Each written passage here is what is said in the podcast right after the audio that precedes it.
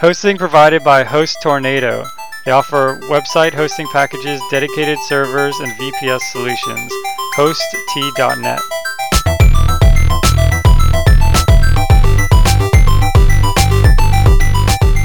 Programming Throwdown, episode 35, Haskell. Take it away, Patrick. Welcome to another episode of Programming Throwdown. Here late at night Yay. on the shores of Lake Michigan. you know, if we average one episode a month, we're close to the three year mark. We used to do more than uh, one episode a month, but now we've been pretty regular at once a month.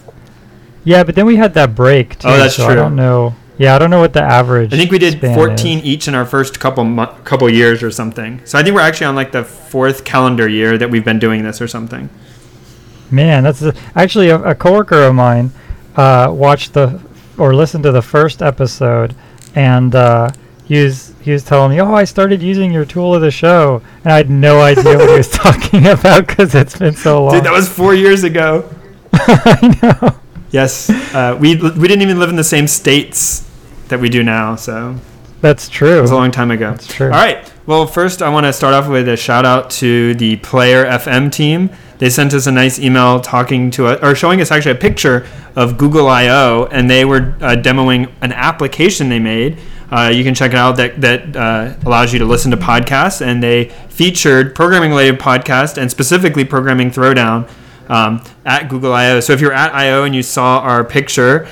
Why did you not also send us that picture? That would have been cool. But uh, but anyways, uh, you know, some some of you may be listening for the first time from that. Although that was a little while ago, so you probably already listened. But thank you to the Player FM team for that honor. Yeah, definitely. We appreciate it. That was that was totally unexpected, and uh, it was a it was uh, really a privilege to uh, to be at Google I/O. Do you care what your job title is? Yeah, I don't know. I mean, this is one of these uh, tough questions. So I, actually got asked this a few times. Once on Quora, somebody asked me to answer it, and then coincidentally, twice in real life, two different people asked me. Uh, and basically, the gist of it is, you know, it's it always it comes along the same lines. Like, you know, uh, I'm applying. You know, one company gave me job title X, the other company gave me job title Y, and it's not like one is uh, well, it's, i and so the idea there is, it's not like one is like chemist and the other is computer programmer, right? I mean, they're all kind of programming related. It might just be one is like a senior and the other isn't, or or you're like senior staff engineer at a company of four people, but you're just regular engineer like a huge company, you know, and and uh, or, you're data scientist versus software engineer, and uh, the reason why. Uh, the reason I've heard of reasons why it actually does matter is for visa. It's kind of unexpected, but uh, I have a colleague who's uh, going for his, I guess they call it the E1A visa, which uh, there's many different visas that you can get to uh, work in the U.S. And the E1A is E stands for exceptional, and it's for people who have just a lot of publications or Nobel Prize, you know, people contributed to Nobel Prize, you know, projects or things like that. And so this person felt like, you know, getting the scientist title would sort of help his visa situation. But, you know, outside of that, I mean, that could be true. I'm personally of the mindset that it doesn't really matter. But uh, what's your take on it? Yeah, I mean, if you have ex- uh, well, extenuating circumstances, maybe sounds bad, but uh, yeah, if, unless the visa thing, I don't know anything about that. But as a general rule, for me personally, no, I don't think it matters. Um, the problem is every company defines them differently, and different companies have different expectations. So if you're CTO of a your own startup, or you know CEO and CTO of your own startup, that means something different than if you're CTO of Facebook. Um, Right. So like Right. they're not even in the same class, and those are obviously an extreme example. But being a senior engineer at one place or not senior engineer at another, you know, it- just depends. If it's a newer company versus a more legacy company, um, depending on what field it's in and you know what kind of mapping they do, or want to be able to say we have they may push people to be senior because they want to be able to say we have this many senior software engineers working on something, right? And they can skew and play games with it. Um, and ultimately, that's something that's actually really hard to find out before you accept a job at a company. It's not something that you're going to be able to ask a question like, "What is the number of years of industry experience a person with this title typically has in your company?" Right? They're going to be like, uh, Right. either that's not like that's personal or like or protected to the company or they don't know, and so it's really hard. Once you're in a company, you have a feel, but before you join a company, I don't know. I think you.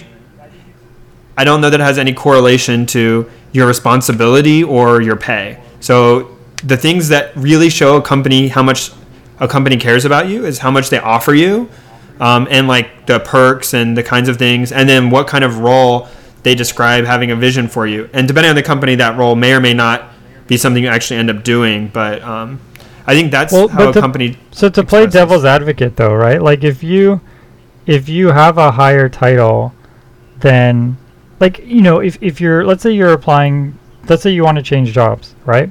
So the recruiter, you know, on day 1, they don't have as much to go off of.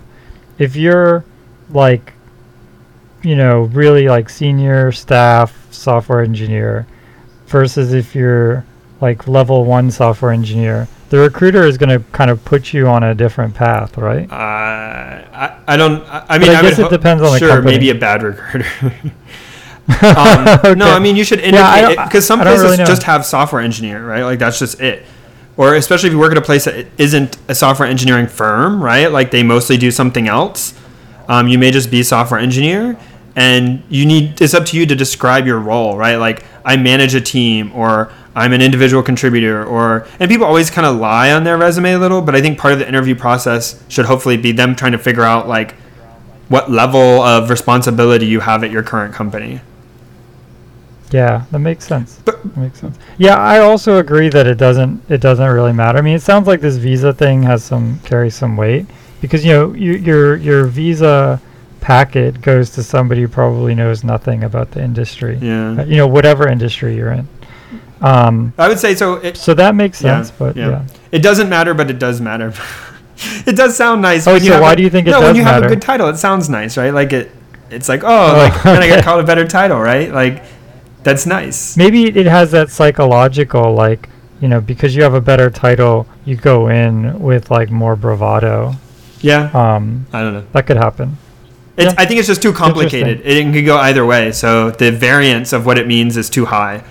Whether it means a little or Yeah. a lot depends on so many things that like you just can't weigh it properly. Yeah, that makes sense. I, I mean, I would think that some of the like larger companies probably have some kind of matrix where it's like, okay, if this person comes from Intel and they have title X, then we'll like, s- you know, start off assuming that there'll be title Y at Microsoft or whatever, you Yeah. know. Like, there's probably that at the very like large scale. So if you're going from one huge company to another, but like, uh, yeah, in general. But why does it? But why do they Um, care about? And this goes back, and, and this isn't. You know, I don't think you should take a job just based on salary. But the reason they that I've ever heard of uh, recruiting or managers hiring people ever care about what level to place them is always because they're trying to get to a target salary, and typically the salary you're able to put someone at is based on the position at your company. So like by moving them up one title, you can give them more salary. And so the only reason they've ever wanted to move people up is because they want to make them a more competitive offer, not because they thought they were a more skilled worker. Um, but that's dependent Oh, on the company. So that's why I said like the actual revealing bit of information is your salary offer, not the title. But then on the flip side, right, if you don't reveal your salary when you're negotiating your future job, then they still have your title, unless you don't reveal that Oh, either. that's true. Yeah. So I guess like they could try to infer your current salary from your title. But then maybe that just means you should never reveal either. yeah, you probably shouldn't reveal either. Yeah. I think we talked about this in Yeah. the. Actually, you know, we had an interviewing show, but we never had a salary negotiation show. uh, that's a that, that sounds like a be- stressful show. Yeah, that that would be that would uh, that would stress me out. I don't want to give people advice there. so I I watched I managed to watch the final game. I tuned in just at the right time to watch the conclusion of the International, which sounds like a movie, but is actually the Yeah. Dota defense defense of the ancients ancients defense of the ancients. I think that's what it stands for. Yeah, by that's Valve. A game, a video game. We're talking about video games by Valve. Uh, and the world champions or whatever ship is called the international, and it made a bunch of press this year because um, the prize pool was ten million dollars, and I think the winning team got just over five million dollars, and there's five people on a team, so they became instant millionaires each, which is pretty cool. Um, and one interesting thing is that uh, Valve didn't put in the prize pool themselves. People bought items in game in order to uh, increase the prize pool for the other competitors. Yeah, this was totally genius. So Valve came out with Dota Defense of the Ancients 2 or Dota 2. And they had a, you know, they didn't want to unbalance the game. Like there's a game that came out called Battlefield Heroes uh, where you could uh, it was free to play but you could buy like a better gun or whatever, right? And and it wasn't very popular. It was reasonably popular but wasn't that popular. And and the big thing is, you know, the more competitive you are and, and most people who play Dota 2 are just have a competitive nature. Uh, the more like you don't want things that you don't want You don't money pay to, to influence the game Pay to win. Yeah, Pay to win. That's what exactly. they call it. Yeah. pay to win that's right but uh, uh, so what these guys did is they took a page out of the korean mmo handbook and said okay we're just going to sell like funny hats and sweatshirts and weapons that don't actually do damage like any more than normal. There's different looks. and so we'll yeah. just yeah we'll sell looks. And i remember kind of thinking this is ridiculous. And i remember thinking like okay one of these days i'll spend you know some money and buy a hat just because i like the game. But uh, it ended up not happening. But then what they did was they added this um, this donation thing. So now it's like not only is there a donation aspect of it where you know that your money will go part of it will go to these uh, you know top notch players but then also they added like an achievement kind of system. Eh, The point is like they they they finally hit the formula on how to get money from people without affecting the gameplay. Yeah, And I there was something more complicated too. Like I think as they cross certain, like almost like a Kickstarter campaign as well. Like as if you bought it and then enough other people bought it, you got more benefit from having bought it or whatever. Yeah, there's a pyramid scheme basically. Yeah, not exact, but yeah, something like that was more complicated. Anyways, but whatever, got a lot of press attention for them. I wonder how many new people like played the game. I mean, I never, I'd heard of the game, I've never played it, still haven't played it, but I actually know how it's played now uh, versus I didn't. Nice. And they had a bunch of simultaneous streams going, so like you know different languages, but then also like if you've never played the game, like a new. And it's confusing because the team that won is called Newbee. Oh, spoiler alert. Oh, nice. Um, but then they had a newbie channel, like a new player channel, which like if you've never played before, instead of just using the weird acronyms and slang, they would try to explain what was going on. Um, which of course it was still Ah. happening in real time, so they didn't fall behind, which made it hard. Like, okay, hang on, we'll come back to that Right. because this is what's happening now. But um, yeah. and I thought that was nice. And it was cool to watch a video game where they actually had real announcers. They had like fireworks when the team finally won. Uh, you know, and um, it was really, I, you know, I I can't say that I'm a big fan of watching video games. I've never really watched them before, like live or anything. But um, you know, it it was kind of interesting to watch. You know, I'll try it. I've never watched video games live either, but uh, but uh, I've been hearing a lot about it. Is it is still going on? No, so it it's done? done. I think League of Legends is currently in some sort of tournament now, which is the other big MOBA. But Oh, okay. um, I, this one is done. The team won. Uh, a team new, team Newbee from China. Um, one I think actually two teams from China were in the um, finals. And yeah, so the thing was that you know you watch it, and because this game is actually really quite complicated and hard to explain and very fast, like your actions per minute really matter. Um, it makes it for a little bit of a weird thing. So like this attack happens and just kind of like finishes very quickly. It's like you kind of don't know what happened. Uh, and they also it's you know a big map and they move around the map very quickly to show you different things happening in different places. So it's it was a little hard to watch. It wasn't as nice as say you know watching a football game or a basketball game where there's nice breaks in the action where they can show you an instant replay and the, Yeah, and there's only one ball. yeah, and only one really center of action. And yeah, this is just kind of crazy. wow. Yeah, I'll have to check this out. I'm sure I can watch uh, archive. Oh, I'm sure. Yeah, yeah, yeah. Yeah. Um, but I was, you know, I was Yeah, on. I watched some of it on Twitch. Dot, uh, is it Twitch.tv? I don't know. On Twitch. Oh yeah, Twitch is amazing. Yeah, so it was actually really cool, and it was crazy to see the number of people watching. Like when I tuned in, you know, towards the end, there was on just the stream I was on, which was like the main stream, or whatever. I think I want to say there was up up to almost like three hundred thousand people watching it simultaneously, like when I was watching. oh my god. Um, and that was just one channel that was live. It was like middle of the day, West Coast time. I don't know what time it was other parts of the world. Um, but yeah, that was like one Yeah, game, one channel, one prime time. Like that's actually, you know, it's not a football game can probably generate, you know, millions and millions of views even for a non-championship game. But still, like, three hundred thousand is a lot of people to just watch a video game, right? Like, Uh, yeah, I would argue most football games that aren't playoff games won't have that kind of attendance. I think. well, I mean, that's hard uh, to say because some football amazing. stadiums are like, oh, like hundred thousand, almost hundred thousand people in them just live. Yeah, but that's a third of. Yeah, I guess that's true. But the, uh, um, the other thing uh, that I was gonna say is Twitch TV is is actually amazing. Like right now, they're focused on games, but I don't really see why Twitch TV can't just do anything. Like anytime someone wants to stream anything, you know, like Twitch TV could could do that. I mean, like I, I think it's just a matter of time before they branch out to just doing streaming video for everyone.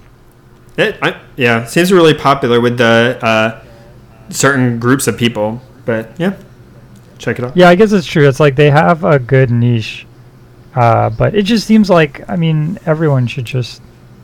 Uh, I guess there aren't that many things though that you would stream, right? Because like you you still have to be on your home internet, unless they support cell phones. I mean, I think it's a big market already for them. Like between you know these these battle games, like Minecraft has a lot of live streaming.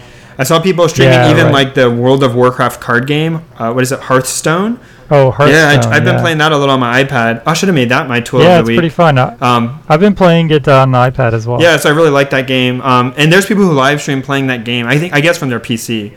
Um, Right. but right. yeah, it's like people stream what I would consider maybe strange stuff. But uh, Yeah, I mean, I would love to live stream my hikes. Like, like just strap a cell phone in my arm or something, Uh, or Google- my you need Google Glass. just- Oh yeah, that's right. Yeah, maybe Google Glass will uh, will do, but Google Glass doesn't do streaming, Uh, right? I mean, they do Hangouts. yeah, you can do a hangout. they don't do.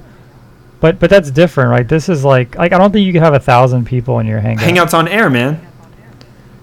Oh, That's is that what people that stream is? to YouTube, but I don't know if you can do that from. I have no idea.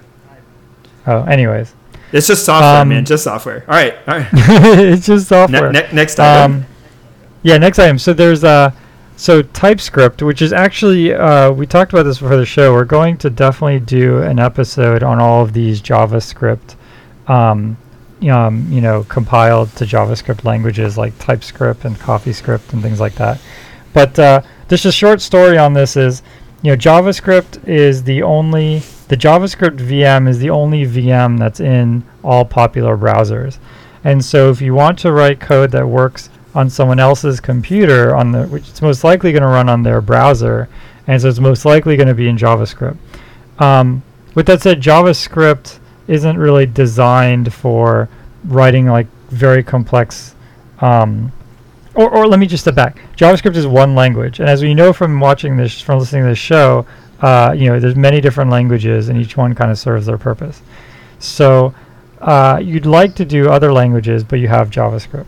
So there's a lot of these languages, such as TypeScript, which compile to JavaScript. So you can write in something else, but still run on other people's uh, browsers. And TypeScript is actually made by Micro. Actually, it was made by a company that was bought by Microsoft, but um, but uh, they've the compiler has been open sourced, but it really hasn't built a lot of community around it. And now there, you know, there's CoffeeScript. There's other competitors that are pretty good. Um, so they decided to move to GitHub to get sort of that community aspect of GitHub, and they rewrote the compiler, which is pretty cool. I, I it's got a lot of improvements. But in general, you know, GitHub is another one of those things like Twitch TV that has just really amazed me at at uh, how it's just kind of changed the whole ecosystem of programming. It's like the Craigslist of source control. like the Craig. Let me think about that. I don't know what that means. So I just thought it sounded really deep. It did sound deep. Yeah, it's de- I can't quite comprehend that. Because no, just because everybody Yeah, says like Craigslist killed the newspaper classifieds, which is where newspapers made a lot of their money, and so like GitHub like Oh. kind of killed like a lot of people trying to charge for essentially the same service. But that's Yeah, not I really a good analogy because it didn't really. It, it mostly just made it better as opposed to doing the same thing cheaper. Terrible analogy. I'm sorry.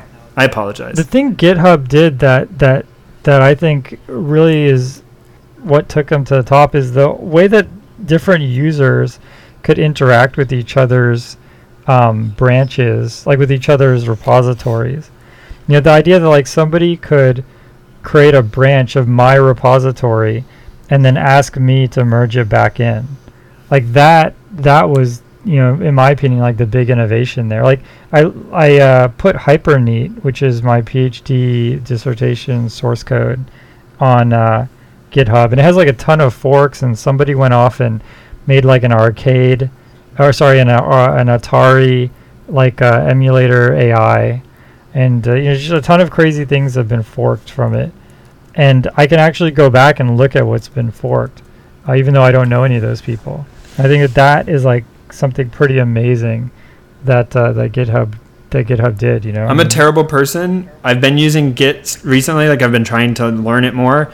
It's just not clicking with me. I've just not found the right explanation or way to grok it in my head, and I just nothing nothing about GitHub, So- but Git itself. It's just not Yeah. like it does not mesh with my way I've been doing source control. So I since I didn't start off doing it, I'm trying to figure out like how to adapt, and I think that's the wrong approach.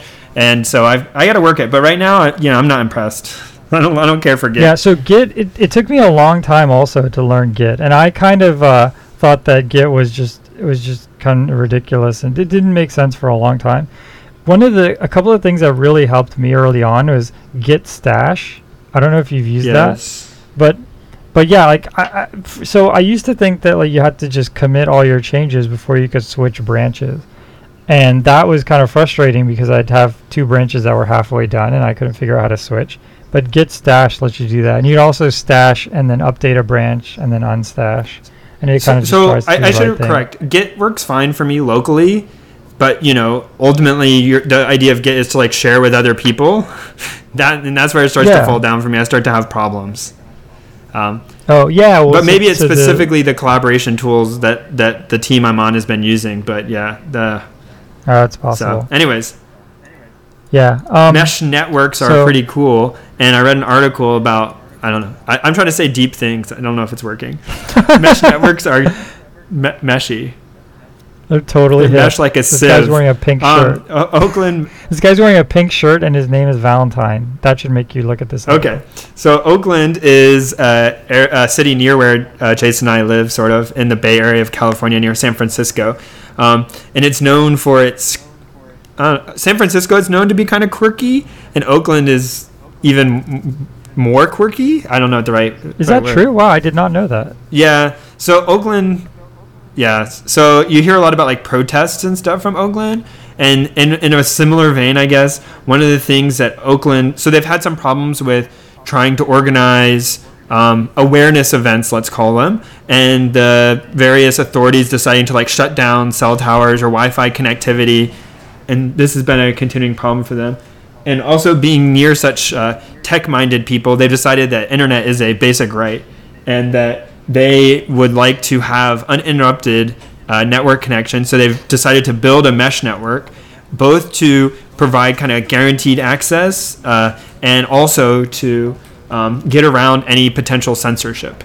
So trying to avoid if someone decides to censor something, you know, try to get around it. And so it, it basically just about a group of people trying to, I guess, work against the man uh, to uh, build a mesh network. But it's kind of interesting, and they're talking about, I guess, the uh, the group of people trying to establish this in Oakland studied one that was uh, uh, used in New York State when a hurricane hit and did pretty good job surviving and actually was used for some of the people uh, right after the hurricane. And it was like the only form of connectivity it had even when like cell towers and stuff were down.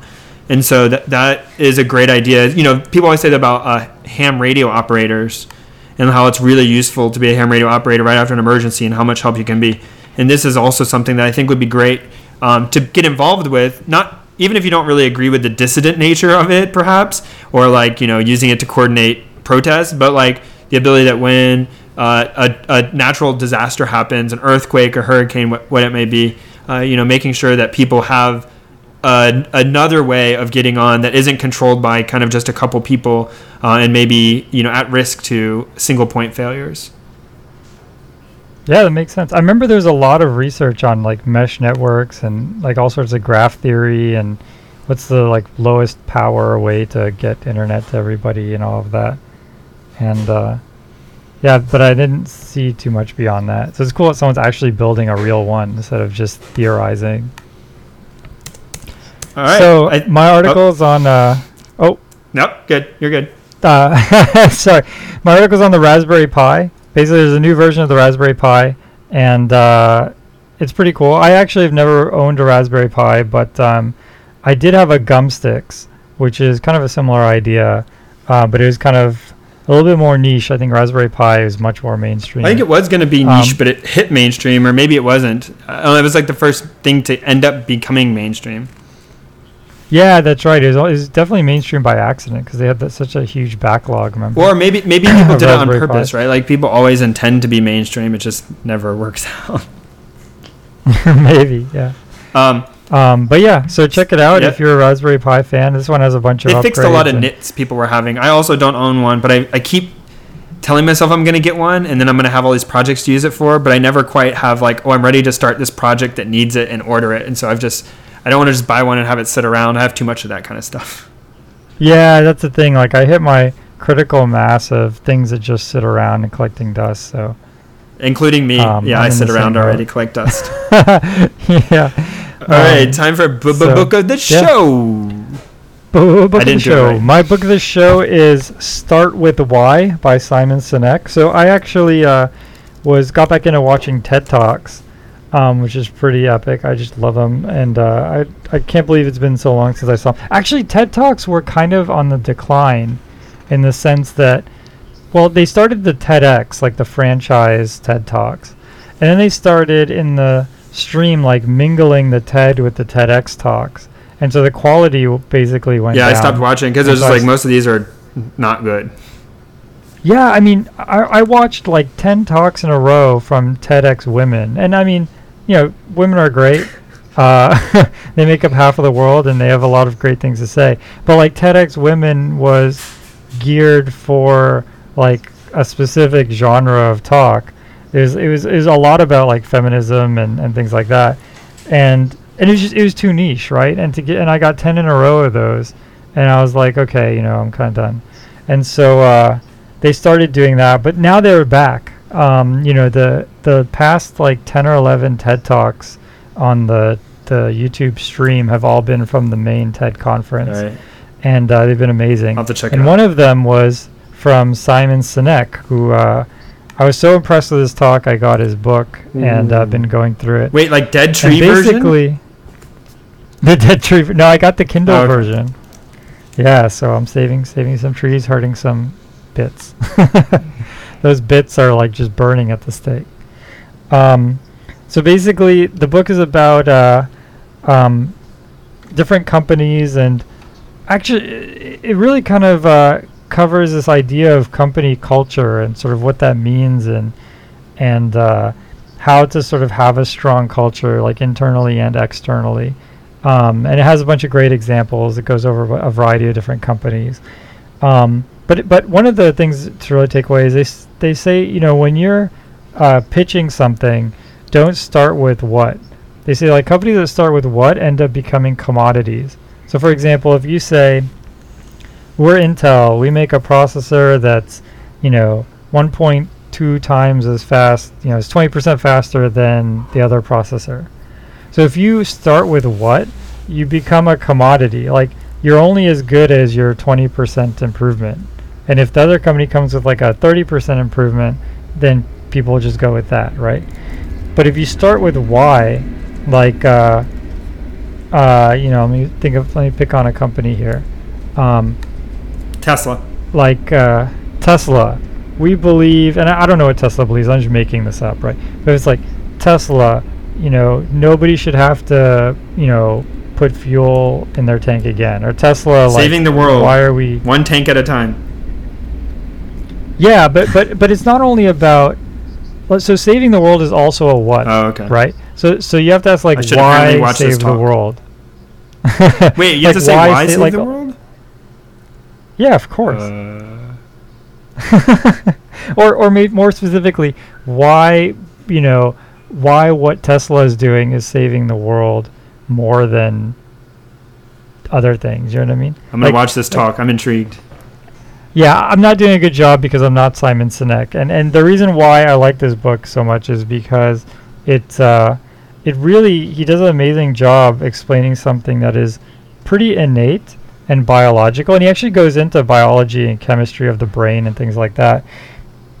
and he's done a lot of research, and he explains something which is, uh, you know, like you, you often like get these kind of feelings. Like I remember when I got my first iPod, um, the way that you could endlessly scroll through your music because it had the wheel, right, the little touch sensitive wheel, and instead of having instead of having a like the the Zune had the thing that you slid with your thumb and you had to like bring your thumb back to the starting position and slide it again. But the idea that like you could just slide forever with your thumb there's something kind of innately cool about that. It's sort of like when you watch plinko in the price is right like there's some like neurons that fire and you get a kick out of watching the little disc like bounce on those pegs We are right? totally So like so deep in analogy in this in this uh, show. This is- is yeah i've gone too far Saving but the world uh, is like a plinko board. yeah, but there's there's there's many of these things where they're innate to our biology. Like we get a kick out of it, and we don't like really know why. It's not a logical thing, and he goes into a lot of that when he talks about sort of how to, you know, both sell a company and how to build identity at a company or at a, any type of organization or family or what have you. Um, and you know, I'm only about halfway through it, so I still have quite a bit to read. But uh, I was, I'm very impressed, and definitely, if you don't want to read the book, at least check Wait, out. so you don't know the ending yet? TED You can't recommend it without knowing the ending. He has two TED talks, and they're both great. Um, so you know, the the TED talks take a total of what maybe 40 minutes, and the book would take you know, you know, a few hours. So watch the TED talks if you like them. Read the book. I've done both. Well, half of half of one and, and all of the other, and I'm a big fan. All right. My book of the week is a science fiction book, Childhood En- Childhood's End, Arthur C. Clarke. Classic Okay. science fiction book.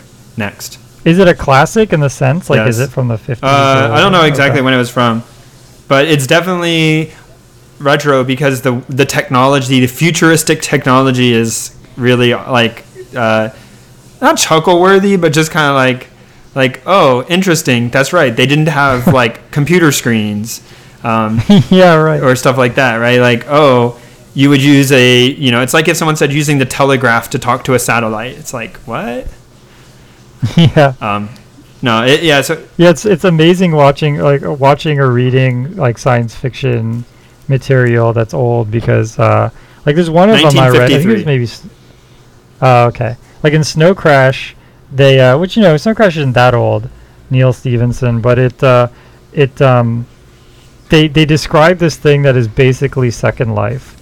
But uh, you know, just at the time, it's just so crazy and outlandish because it's pre-internet. You know. So yeah, I don't talk a lot about the book because I never know what to say without spoiling a fiction book. But uh, it's interesting, it's intriguing, it's kind of weird, but like weird in a way that makes you think. So you should check it out if you've never read it before. Yeah, definitely. All right, So now Tool on to of the show. tool of the show. show. My tool of the show is Uber. I used Uber for the first time. For people who don't know what it is, it is a phone uh, app uh, where you uh, make an account, you associate it with your credit card or some kind of payment system. I think they're accepting like PayPal and things like that now. And then, uh, and then it uh, is a taxi service, and it's actually pretty amazing. So I'll, I'll tell you my experience quickly. My car broke, and my wife. Uh, uh, uh, we towed the car to, to the dealership. Or no, wait, sorry. My car broke, but it didn't. It, we we also had to tow it to the dealership a month ago. But the last time it broke, we uh, a different car. We drove it to the dealership, uh, dropped it off, and then my wife drove me to work. Um, they had it fixed, uh, you know, at the end of the day, and so I had to get back to the car dealership by myself. So I took Uber. So first things first, you go into the program. It uh, you know because of your phone's GPS and other location services, it knows where you are, uses that information, and it gives you a little map, and uh, basically says, "Here's where I think you are. Do you want to be picked up here?" Um, then it shows you what kind of car. Uh, it gives you a list of car choices, and you can put in if you need a baby seat and things like that. I just needed a regular Uber, right? So then it says, "Okay, cool. Um, where do you want to go?" You put in your de- you find your destination on the map, which works just like I think it uses Google Maps, but it's just it's very intuitive, right? Tap on your destination. Um, you can also search for it, and then um, it'll give you an estimate of the price, which in my case ended up being right on. They gave me a range and ended up being right in the middle.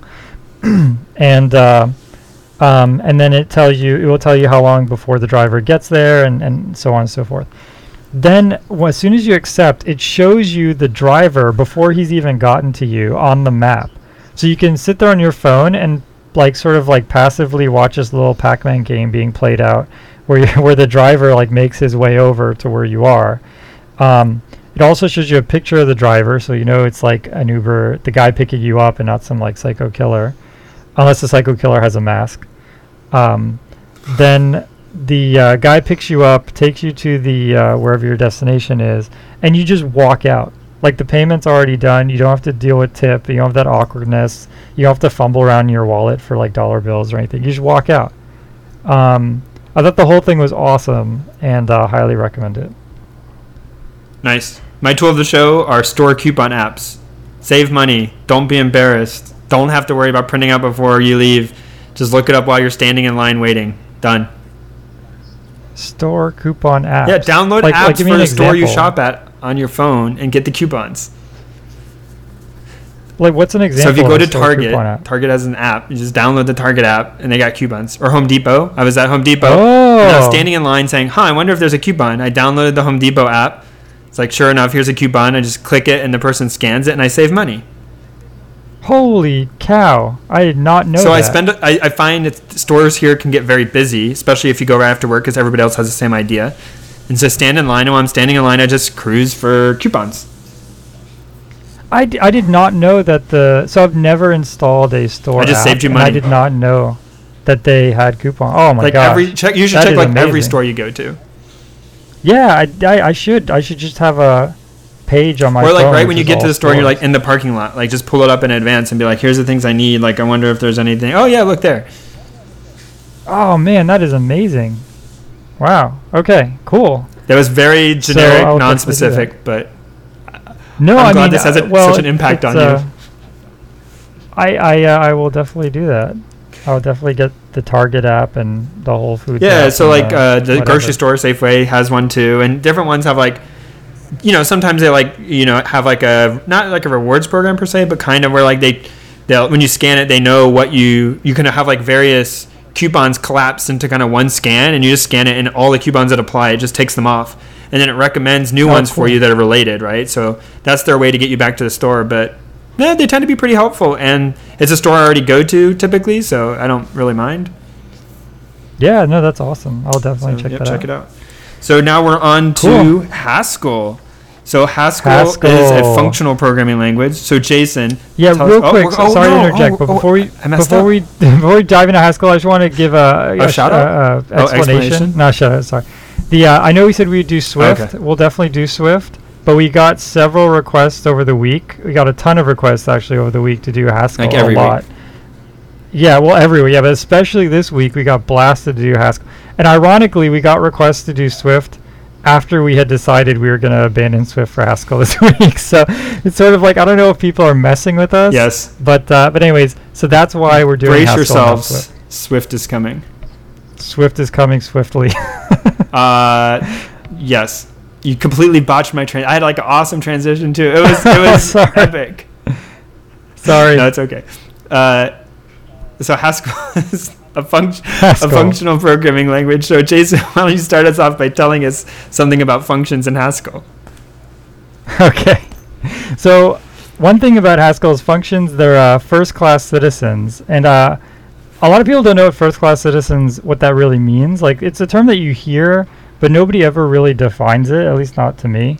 And Which probably so, means we uh, have wrong sort definitions. of like Yeah, yeah. So, so when that happens, you usually figure like, oh, it means that like I have a like this vague nebulous idea of what that means. But all that means there's there's just a handful of things that you need to to be a first class citizen in a programming language.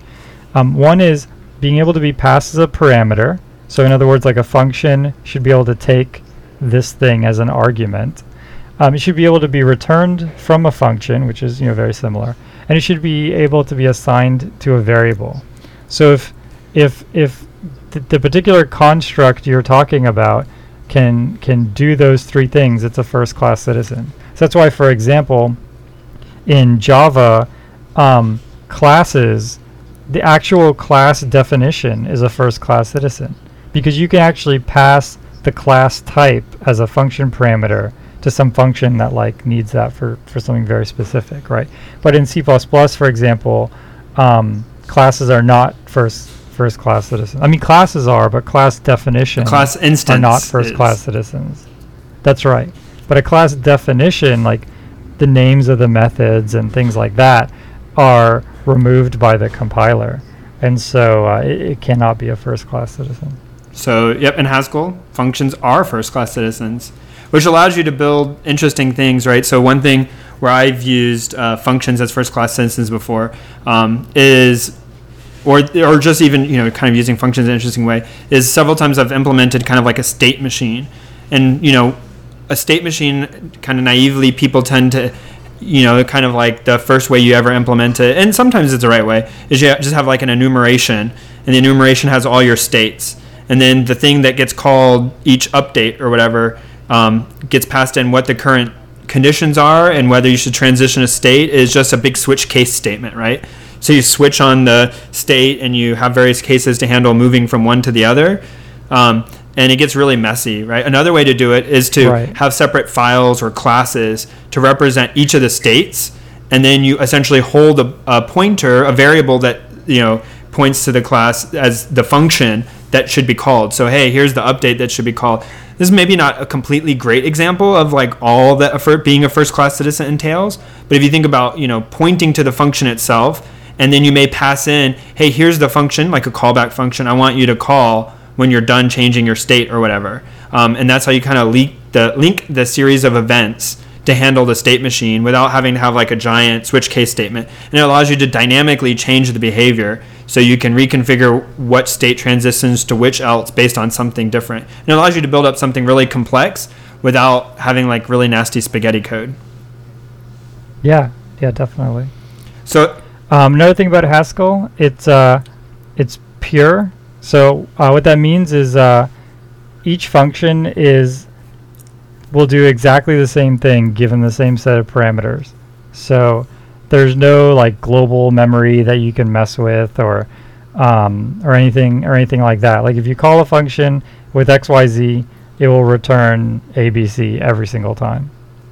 where yeah yeah yep that was confusing because at first i thought you Um, meant variable named xyz Oh no! Yeah. so Yeah, if you call a function with a certain uh, set of inputs, you will get exactly the same output every Yeah. time. Well, provided that it's not based on time or something like that. But there's definitely there's no other uh, you know variables that can affect your. so even the notion and i find this a little difficult and i i'm not even barely scratching the surface of functional programming i still have a lot a lot to go and i'm always trying to learn a little bit more because i think it's helpful in reasoning about other stuff but is that even the variable name can be confusing in a pure language because it's not really variable. If you say x is equal to 5 um, x always needs to be equal to 5 or else you're a liar. Um, and so you can't change what x is equal to later on. If you say it said it's 5 it needs to always be 5 um, and so oh, so you're saying why call it a variable? yeah so it's not variable. Variable means it varies yeah, but it can't vary so people say the variable x is equal but it's well it's not a variable it can't vary um, Uh, well, what if x is equal to a function that was based on input from a file or something? I, maybe if, if x is equal to a function, then it could vary, right? but if you say x is equal to the function addition it needs to always be equal to the addition function even if it does different addition it still has to do addition Oh, you're right. That makes yeah, sense. but one of Yeah. the one so it does turn it up on its so the alternative functional programming is typically called imperative programming. Um, you know, things execute line one, then line two, then line three. Um, and so one of the things that turns it on its head is the fact that you have to think about things differently when you can't just change the state willy nilly, as we'll say. Um, and when things don't just go around changing what other things are, um, you have to kind of think about it differently if you first learned imperative. And there seems to be a debate about which one's easier to learn first. Like, if you is it hard to learn functional programming, or is it just because we mostly learn non-functional languages and then try to learn functional later? Um, Yeah, I read this interesting article that talked about functional languages uh, as uh, using uh, Excel spreadsheets as an example. what? Yeah, if you look at an Excel spreadsheet, like Excel is a functional language. Because if you look at an Excel spreadsheet, each of the cells contains a function of the other cells, but there's no um, order. So it's not imperative, right? Ah. So you're not saying, you know, compute this cell and then compute that cell. You're just saying this cell is based on these other cells. And then you're relying on Excel to to realize the value of the cells in an order that makes sense. And like I think I wonder what happens if you create a loop in Excel. It probably just Oh, it just yeah, it probably just just everything prints that's in, it can't it can't evaluate. It puts like a special flag and basically says something's wrong. Like does not yeah, because compute. you could say like A1 equals B1 plus C1 and B1 equals A1 plus C1 or something, and then it's just like the whole world falls apart. Or, or just A equals B and B equals A. If you just put that in, you get all errors, I guess.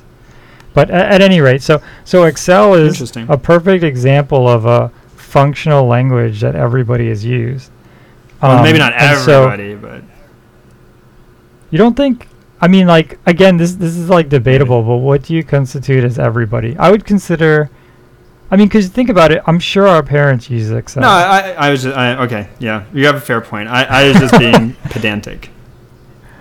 I I think no, but I mean, it's interesting. I wonder what percentage of say Americans or or let's say Westerners. We'll say people Uh, listening to this podcast Excel. probably have a pretty high chance of using some short of. oh yeah, people listening to this podcast is probably close to 100. percent But yes, But anyways, so the uh, so so if you think about Excel and how it works, that is sort of a good introduction to a functional language because you just put a bunch of functions all over the place and then you just let Excel take care of everything. and one of the happy benefits, or one of the reasons why you would want to have this pureness, where so getting uh, the where things don't change, right? You can say that if x is equal to 5 it's always equal to 5 if i pass in some value there's no side effect. So if i have the function addition and i pass in 1 and 2 i will always get 3 is it allows you to do things that you can't always do without a very large set of restrictions in another language which are kind of reasoning about a program?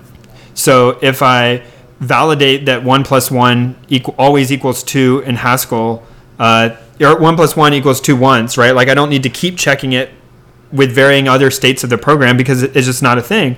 So you can say something about the correctness of a function, and the compiler can reason about what stuff will be and what's safe to change or not change. Versus if you're referencing a global variable, for instance, it has to believe that global variable could change at any time, and so it can't reason about the interaction of that global variable to the rest of uh, the function that that may have nothing to do with that global variable, you know, directly. That's right. So you can actually in Haskell, you don't have to define the type of most of the variables, maybe even all of the variables. I think there's actually some very specific cases which you'll almost never run into in practice where you have to specify the type. Um, but in general, you don't have to specify the type for anything because Haskell can evaluate the code and figure out what type it should And be. that's a good transition And, into uh, one of the strengths of Haskell, which is its type system. Yeah, I mean, most of these, you know, if you think about Lisp or Prolog or other functional languages, they're all weakly typed. And in general, weakly typed languages like Lisp and Python, it's just very hard to scale those, right? Because what will happen is you'll end up with compile time errors that you won't catch until runtime. And whenever you have that situation, you're inherently less productive, right? Because you have to actually deploy something or run some kind of very uh, in-depth like simulation to find an error that you know a, language with a stronger compiler would tell you immediately right? So so one of the beauties about Haskell is it's a functional language but it has the strength a strong type system that will let you um, that will catch a lot of these errors and let you m- be more productive Yeah, and so the the type system allows static typing, so that when you compile your program, the compiler can reason about the type of an object and do type checking for you, so you can catch a lot of errors at compile time. Um, the you'll hear this fancy term. So there's a lot of research around Haskell. It seems to be like kind of like a running joke that uh, you know Haskell is only used by researchers. Um, I, I I can't yeah like programming language compiler Yeah. writers so um, one of the things you hear this Hindley Milner type inference, and you can go read about like what that is in very very specifics. but um, it kind of gives you two things. One is it basically is a way, a method for defining what types a given expression can have, and then an algorithm for computing the type of an ex- a given expression. Um, and so these things together are really powerful. And you, you, hear about, like I hear about this a lot, that you know, oh, the type system in Haskell is really strong and really powerful. And without you know really getting into it, it's, it's hard to know what that means. But essentially, it's a way of, of allowing you to write functions and do function overloading. Um, so like in C++, you would have to do templated programming um, to kind of handle generic types. So Haskell allows you kind of ways of saying, I have an item A, and is an input to this function, and the output is a list of type A's.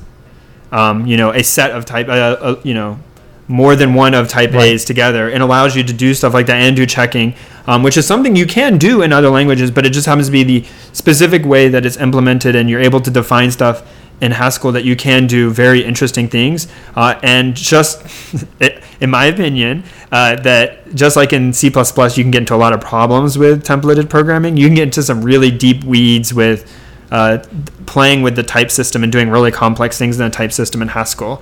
Uh, Haskell can be sometimes hard to read for people who aren't familiar with it uh, or even sometimes are. But uh, the type system, especially so, seems just like a lot of it. I look at and just like oh, I don't even know what this is saying. So it's something to be careful yeah, about. I uh, I looked at you know uh, a couple of people on the, my team at the last place I worked wrote a bunch of Haskell, and sadly we ended up throwing it away because nobody else knew Haskell, and we ended up having to just rewrite it all, which is which is actually pretty sad because it kind of hurt their feelings. Anyways. Um, but uh, but yeah, I mean that was one of the big things was that it was just very hard to understand what the program was doing.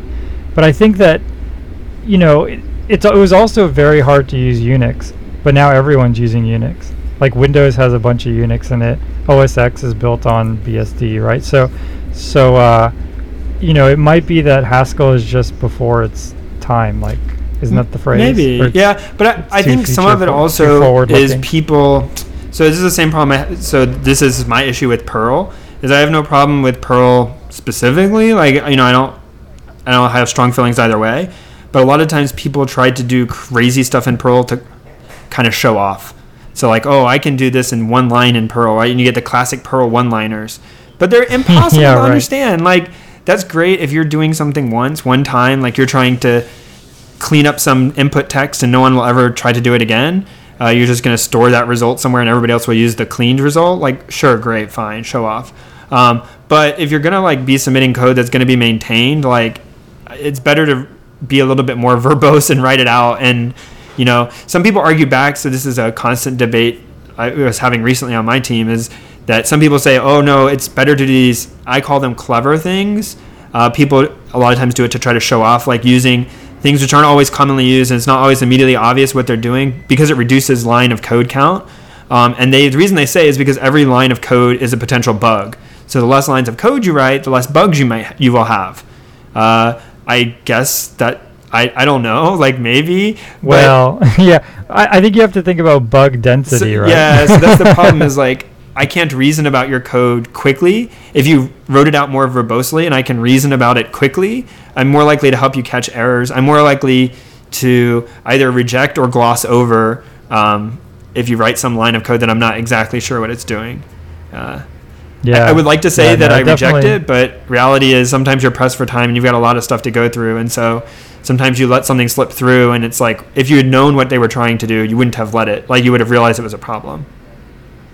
Yeah, yeah, but definitely. that's so. This is not yeah, a conversation on Haskell. This is a, a little bit of a sidetrack. Yeah, no, but but to your point though, I think functional languages in general require a lot more documentation. You know, because they make the claim like that they're much less verbose than they are, but I think the you know whereas in Java maybe you know a comment per uh, file is okay. In Haskell, where a f- you know like 100 lines could actually be doing quite a lot. You should definitely be very verbose in your commenting. So I kind of have so, and, and this is always like something that's a little hard to pin down, but um, people try to explain concepts and sometimes try to show off by how like uh, detailed or complicated the process is. But I actually think that's kind of like I, I don't personally care for that style. I prefer that if you could explain it to me shortly and in a way that like my grandma could understand it, right? Like then you've done a better job than a person who can use more buzzwords. Um, and so, Right. and I think sometimes that you know, as an industry, yeah, there might be uses for Haskell, but sometimes you get people who are just fanatic about it, and they like the fact that it's very exclusive and that you know, it, you know, they can go through kind of the pain of doing it. But that's not always the case. Sometimes it is. It is really a good tool for the job. And like I said, one of the benefits I've gotten from learning functional, trying to learn functional programming more and more, um, I won't say I've learned it, is uh, is a new way of thinking Okay. about things. And sometimes, like we were talking about, you know, the way of doing different state machines. Sometimes you don't implement it in a functional programming language, but you take some concept with you. Um, that's really helpful. Exactly. So Yeah, I mean, you can get a lot of functional ideas into other languages. Like like with Java, you could have classes where the class implements some interface. The interface only has one function in it, and now you basically have function pointers in Java. So you, one thing to take away is that every language you learn sort of helps you holistically become a better programmer. Yep, yep, yep. Um, so Cool. So can you explain what a monad is? Otherwise, you aren't a true Haskellite. no, well, I'm not a Terrestrial. I failed that test. Um, so uh, I think it's hard to explain what monads are because it's, it's a complicated concept. Um, but I will try one way that I've begun to think about, it, and I'm by no means no, I won't even say I'm. I'm not even a monad beginner. Um, and so so there's probably people who could give us a better explanation. If you have a great explanation that you can send us that short, send it to us and we'll read it on air and give you credit. and if my grandma, if I can read it to my grandma and she understands it, uh, you'll probably win some sort of Nobel Prize. I'm not sure in what, but um, so if you think about a function, right? Like a function is some way of doing computation, a, a notion, a, a notation for for how to define like this thing is going to take some input, produce some output, and here's what it will do. And in Haskell, you can't have any side effects uh, in your traditional functions. So if you think about a function being um, very strict in scope, and you think about something that's more general than a function, uh, that can have notation that says other things besides I have an input, some code you're going to execute, and an output, um, and here's maybe the types. But like you want to be able to have kind of almost other uh, tags or syntactic sugar or things that you want to be able to say more about a function than just those things. Like uh, you may want to say this thing does input or output. This has this could raise an exception. Um, that it sometimes doesn't produce any result at all. If you want to say things at a higher level than just take some input, do some computation, produce some output, and, and, and reason at a higher level about what the function is going to do, that's kind of what monads are, are able to do for you. Oh, I th- okay. This probably, I I I think that's that's how I'm currently understanding it. So the classic one in, in Haskell is is for input and output. So if you want to write to the screen, you can't do that in a normal in a, in a normal function. So you have a monad which allows you to say, hey, I have some code that's going to run, but I'm also going to do other stuff. Like I'm gonna I'm gonna have input and output. I'm going to write to the screen. Um, I might pause, um, things like that. And so that Oh. informs the compiler, you know, that like, hey, something different than the rest of the program is going to happen here. Uh, and things that interact with it, it knows how to kind of think about those. Oh, I see what you're saying. So it's a it's a it's a way of Yeah, kind of, I still got to wrap my head around and it. I haven't fully either. And I think there's many things it can be used for. Um, but you know, it's kind of a way of calling out that here is something that is going to have a side effect without just making the whole program basically say might have side effects. So you're saying here's Oh, things which can see, I produce side effects, but the other things don't, right? Like, so. Yeah. Gotcha. Anyways, that's probably a poor explanation, but I tried.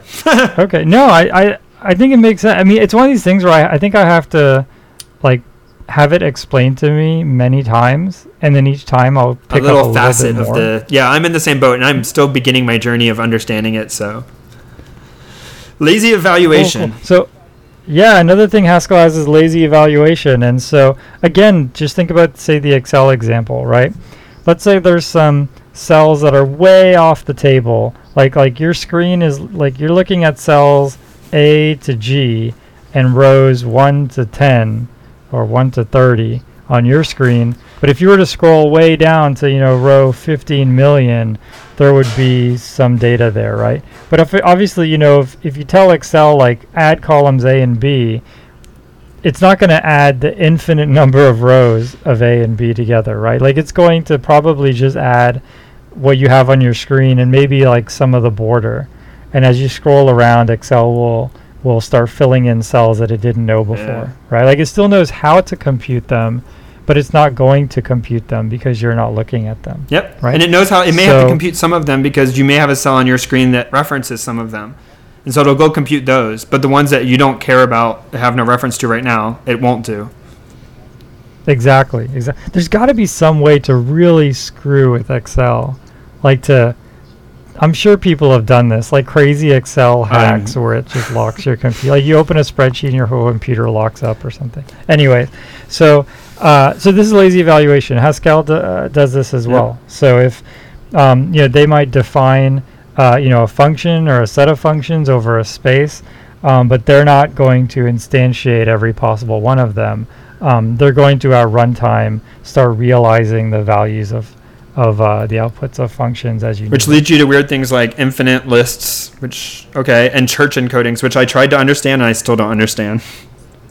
Oh, I've never heard of. I'll Okay, all one. There's lot. This is the story of my Haskell life, like researching one thing after another. But it, like I said, you learn. so we have some resources for getting started. Uh, real quick, learn you a Haskell for great good.